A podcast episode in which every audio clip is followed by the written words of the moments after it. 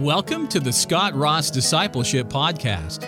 Scott has been discipling men and women for more than 20 years and is passionate about helping you grow into the full measure of the maturity of Christ. Grab your Bible, something to write with, and your favorite warm beverage, and let's listen as Scott takes us deeper in our walk with God.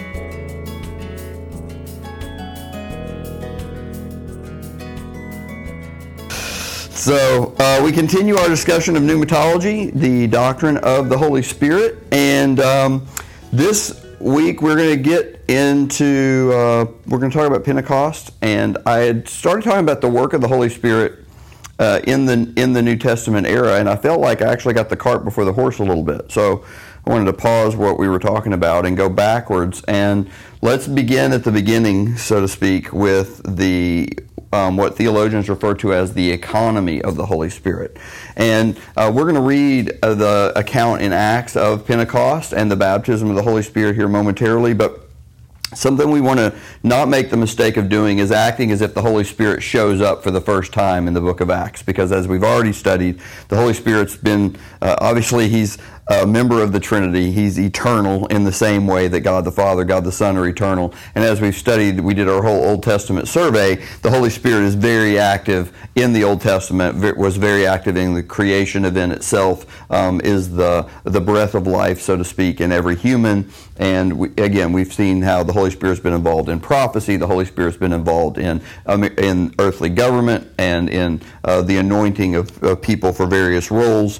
But when we get to Pentecost, we are going to have, again, like what I said, is they refer to it as the economy of the Holy Spirit, or some people might call it the dispensation of the Holy Spirit, meaning the Holy Spirit's full revelation is going to be on display, and the Holy Spirit's going to operate in the world in a unique way moving forward from um, Pentecost and the book of Acts. So, um, you know, the New Testament views Pentecost kind of like it views Calvary, which is uh, it's multifaceted. There's a lot of things that happen on the day of Pentecost. That's it's both a culmination and a kickoff, and there's a lot of symbolisms there. And we're not going to be able to even get all the way through a lot of the discussion of the of the day of Pentecost.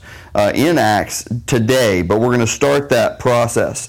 So there's three stages of the relationship between Christ and the Spirit. And I don't know if this is turned too much for y'all. Make sure you can see that. Um, you know, stage one is the conception by Mary through the power of the Holy Spirit. We've studied that already.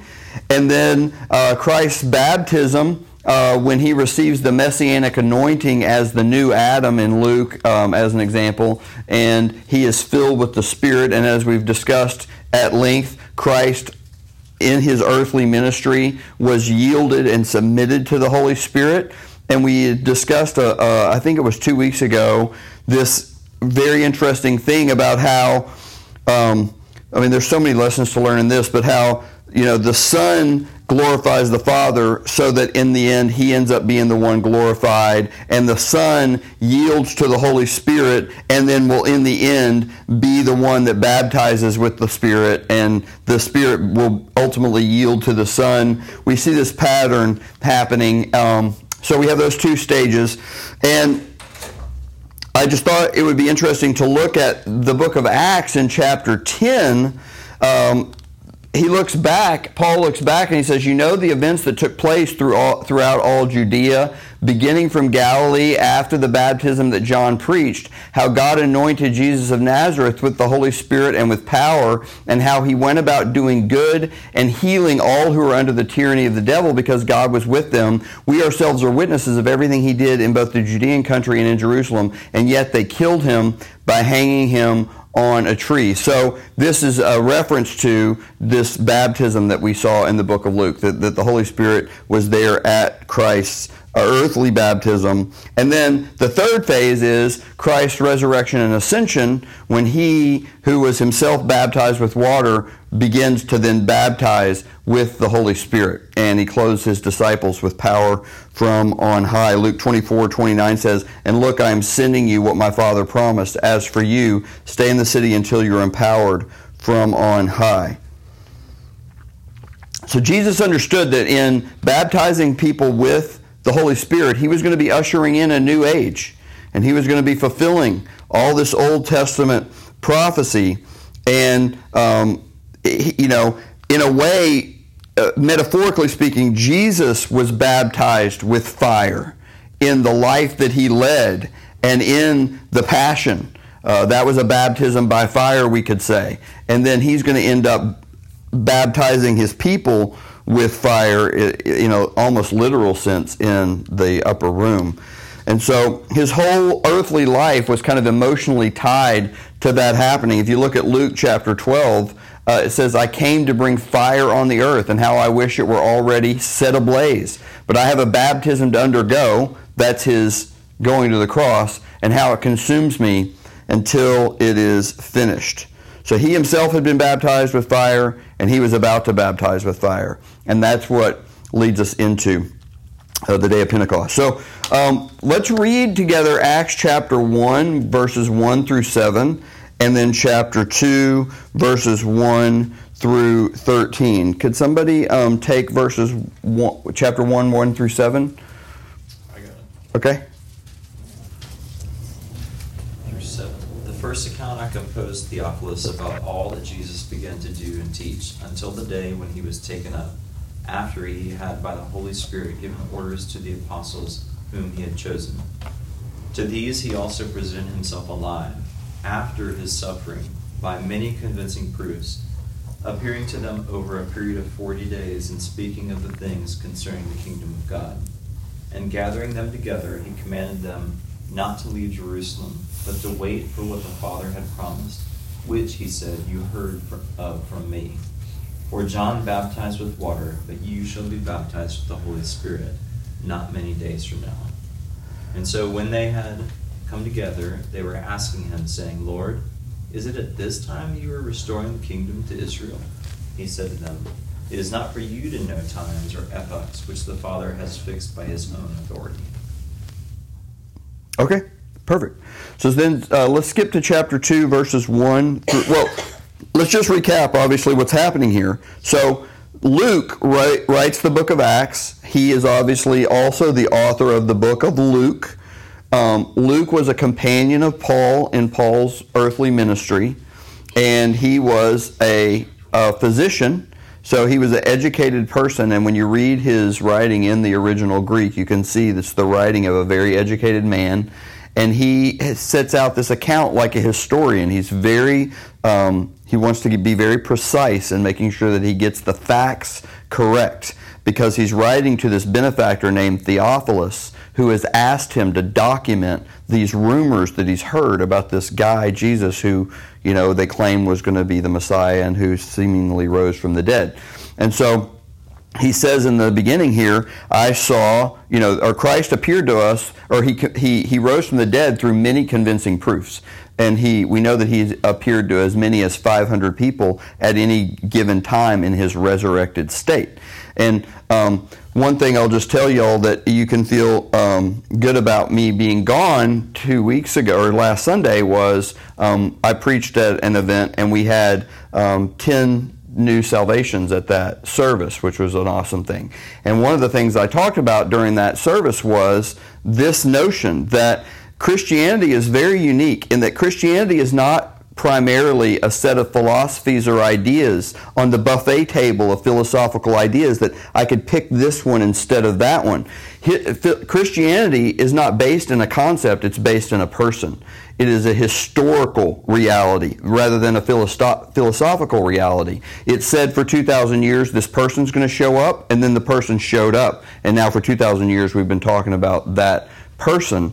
And so Jesus appeared to these people um, in the flesh, and this is you know part of the thing that the skeptic can't understand. And I even I used a bunch of data um, from scholarship that's modern scholarship, but the thing I'll just encourage you guys in is that in New Testament scholarship at the academic level today, it's pretty much just accepted that Jesus did actually rise from the dead. They've, they, they don't really have any thing left. I mean, the swoon theory is gone, the stolen body theory is gone, the the apostles conspiracy theory doesn't make any sense. Like all of these things, they basically set them aside. And I put up a quote from Bart Ehrman, um, who is you know one of the leading atheist New Testament scholars in the world. And basically, his quote to summarize says, "Yeah, it probably happened, but I just can't explain it." So um, you know, the scholarship is that he rose. So we have this thing. So now, what happened after he rose here in the book of Acts? They're like, okay, Christ is giving his last instructions, and he says to them, I want you to just wait on this thing I've been telling you is promised. It's about to show up. Don't do anything until that takes place. And that's, I'm summarizing what Christ's instructions were at the beginning of, of Acts. So now let's go to chapter 2 because these apostles are in what we now refer to as the upper room, and you're going to see there's 120 of them that are in this in this place. So would somebody read chapter 2 verses 1 through 13? And when the day of Pentecost was fully come, they were all with one accord in one place. And suddenly there came a sound from heaven as of a rushing mighty wind, and it filled all the house where they were sitting. And there appeared unto them cloven tongues like as of fire, and it sat upon each of them. And they were all filled with the Holy Ghost and began to speak with other tongues as the Spirit gave them utterance. And there, dwelling at Jerusalem, Jews, devout men, out of every nation under heaven. Now when this was noised abroad, the multitude came together and were confounded, because that every man heard them speak in his own language. And they were all amazed and marveled, saying one to another, Behold, are not all these which speak Galileans? And how hear we every man in our own tongue wherein we were born? Parthians and Medes and Elamites and the dwellers in Mesopotamia and in Judea and Cappadocia and Pontus and Asia, Phrygia and Pamphylia, in Egypt, and in the parts of Libya about Cyrene, and strangers of Rome, Jews and proselytes, Greeks and Arabians. We do hear them speak in our tongues the wonderful works of God. And they were all amazed and were in doubt, saying one to another, What meaneth this? Others mocking said, These men are full of new wine. Okay, so if we were to skip down a little further, there's this quote later in chapter 2 from Peter's sermon to those who were listening down in the street below. God has raised this Jesus. We are all witnesses of this. Therefore, since he has been exalted to the right hand of God and has received from the Father the promised Holy Spirit, he has poured out what you both see and, and hear. So, Peter gives us this momentary glimpse into the events of history, this transaction between the Father and the Son, where the Son has requested of the Father that these promises that were made in the Old Testament be fulfilled, and then the Son is able to fulfill them. Now, there's two aspects of this promise that is referred to here. The gift of the Spirit is a central element in the new covenant. Um, for instance, in Ezekiel chapter 36, it says, I will place my spirit within you and cause you to follow my statutes and carefully observe my ordinances. So God promises in the Old Testament there's going to come a time when I'm going to be able to place my spirit inside you as a human. There won't be this external law that you're trying to align yourself with, but instead, the law, as we're going to see later on, I'm skipping a little bit, will be inscribed on our very hearts, and we will have the Holy Spirit enable us to observe the ordinances. That's going to be one of the aspects of the new covenant that the Messiah would usher in. Galatians refers to this. It says the purpose was that the blessing of Abraham would come to the Gentiles by Christ Jesus so that we could receive, receive the promised Holy Spirit through faith. So the gift of the Spirit is the inner essence of this promise that was made to Abraham. Now, just so we're all on the same page, Pastor Wayne actually referred to it even today.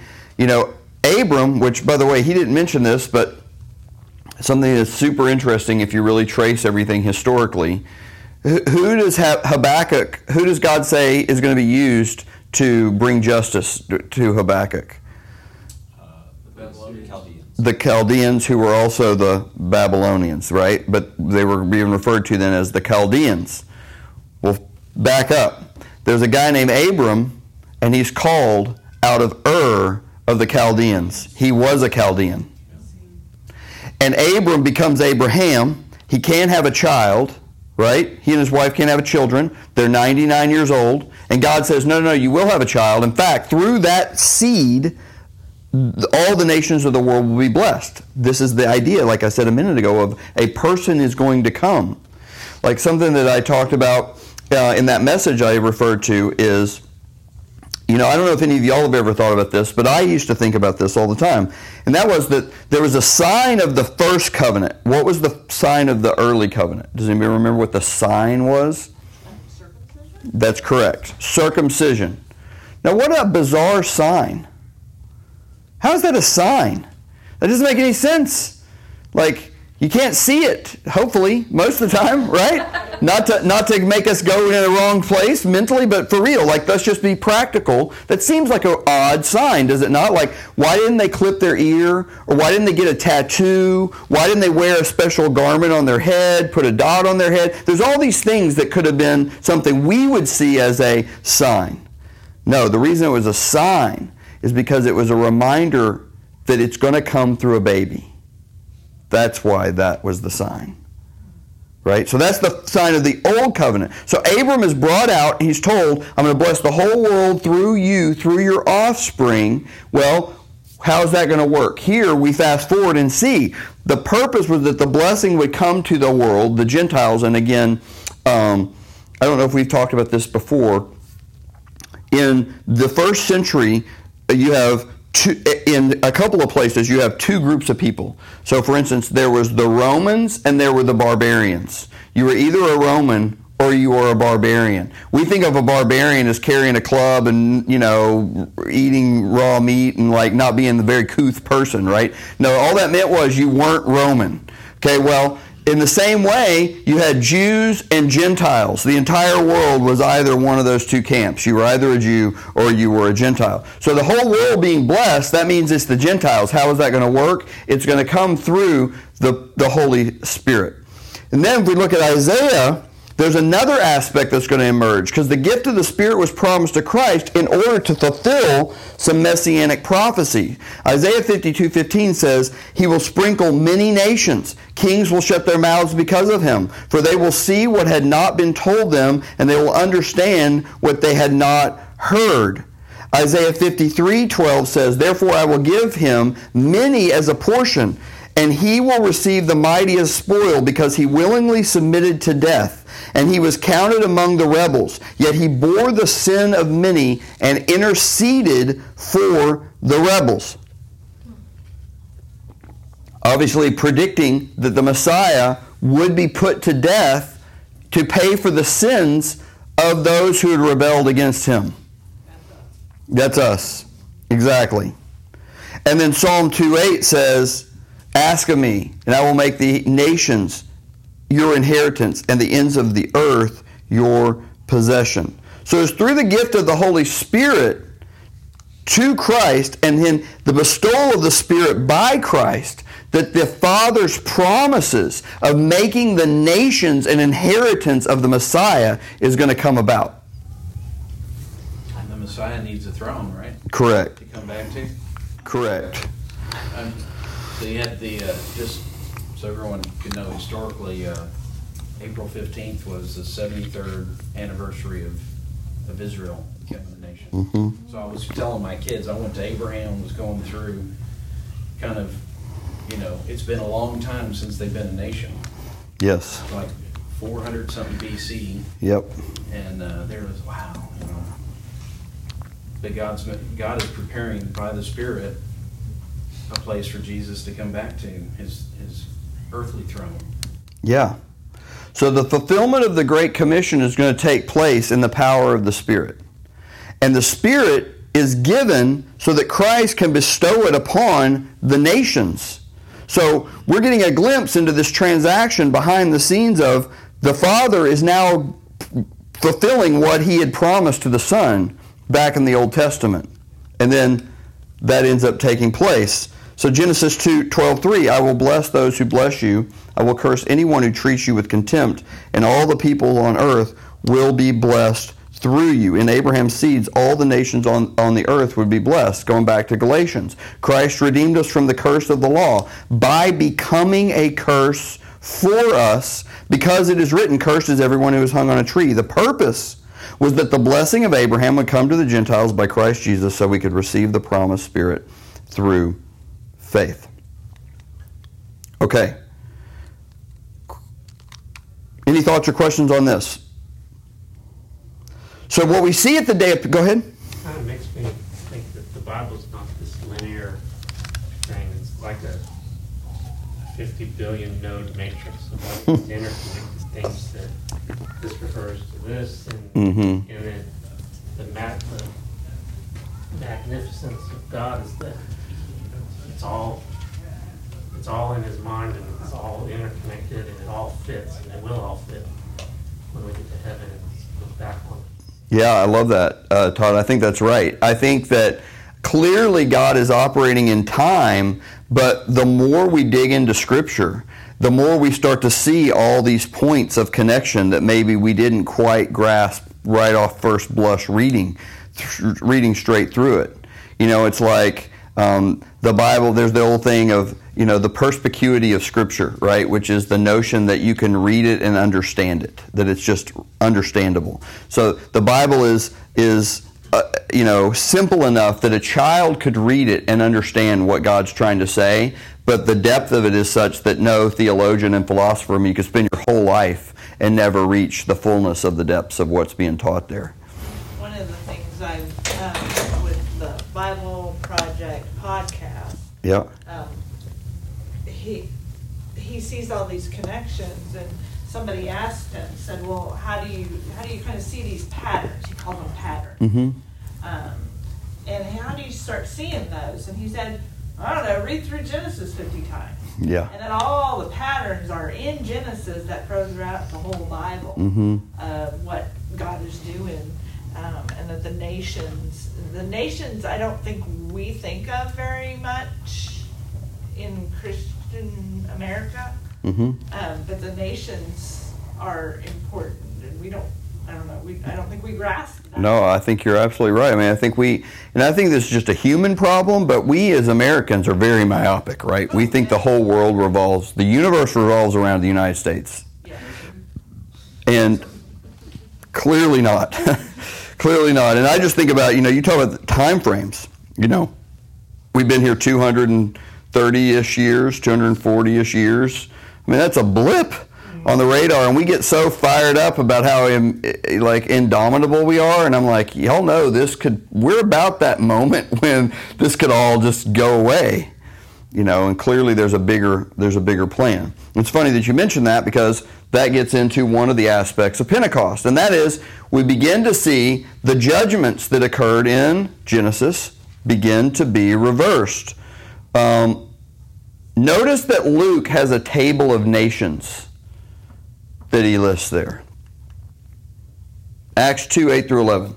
How is it that each of us can hear them in our own native language? Parthians, Medes, Elamites, those who live in Mesopotamia, in Judea and Cappadocia, Pontus and Asia, Phrygia and Pamphylia, Egypt and the parts of Libya near Cyrene, visitors from Rome, both Jews and converts, Cretans and Arabs, we hear them declaring the magnificent acts of God in our own tongues. Well, this might remind us of another time we saw a table of nations, and that was the Tower of Babel. When the Tower of Babel is given, uh, it, actually the tower part comes slightly after this because in chapter 10 of Genesis, which I'm going to show you, it's kind of seeing ahead a little bit. But in Genesis chapter 10, we have the um, you know the Tower of Babel. We have the confusing confusion of languages, and that's part of a curse. And we are given this table of nations in Genesis chapter 10, verses 1 through 32. So it says, and I, I cut out parts because I just wanted to show you the, the emphasis on the language uh, of the, uh, the word languages in that text. But it says, These are the family records of Noah's sons Shem, Ham, and Japheth. They also had sons after the flood. From these descendants, the people of the coasts and islands spread out into their lands according to their clans and their nations, each with its own language. These are Ham's sons with their clans according to their languages in the lands of their na- and their nations. These are Shem's sons by their clans according to their languages in their lands and their nations.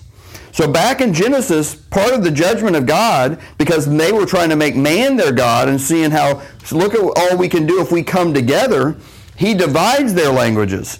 Now, suddenly, we have the day of Pentecost. They're all speaking in a language that people can understand, and they're declaring God's glory. And so, part of the answer to the question that we're going to see these men ask in Acts chapter 2, verse 12, seems to be the reversal of Babel. And instead of the confounding of community, we're going to have the establishment of community. We're going to bring everybody into a single relationship. See, look at Acts chapter 2, verse 12. The men hear these people in the upper room speaking. There's something crazy going on. They hear the sound of the rushing wind, and they're like, What? They were all astounded, and perplexed, saying to another, What does this mean? Well, I think that a big part of it is this new community. By the way, in Acts chapter 115, I told you all this answer, but how many people were in the upper room? 120. Well, scholars have discovered that in the Jewish law, or the, not the not the law in the sense of what's in Leviticus, the 613 laws, but in you know what was ended up being extrapolated from that, uh, it was considered that 120 people was what was required to establish a new community. And so here you have God establishing a new community um, in the upper room. The new community became the sphere in which the reversal of the effects of the curse are going to start to take place. This new eschatological thing, which eschatological meaning just the last days, the end of things, is going to begin in the upper room. And the effects of sin and the effects of the curse are going to start to get dialed back. Um, people are going to start to be reconciled to each other. People are going to be reconciled to God. Um, and they're going to possess one Lord, one faith, and one baptism. You know, we see that referred to in Ephesians chapter 4. Therefore, I, the prisoner in the Lord, urge you to walk worthy of the calling you received, with all humility and gentleness, with patience, bearing with one another in love, making every effort to keep the unity of the Spirit, the unity of the Spirit, through the bond of peace. There is one body and one Spirit, just as you were called to one hope at your calling, one Lord, one faith, one baptism, one God and Father of all, who is above all and through all and in all. Thanks for listening.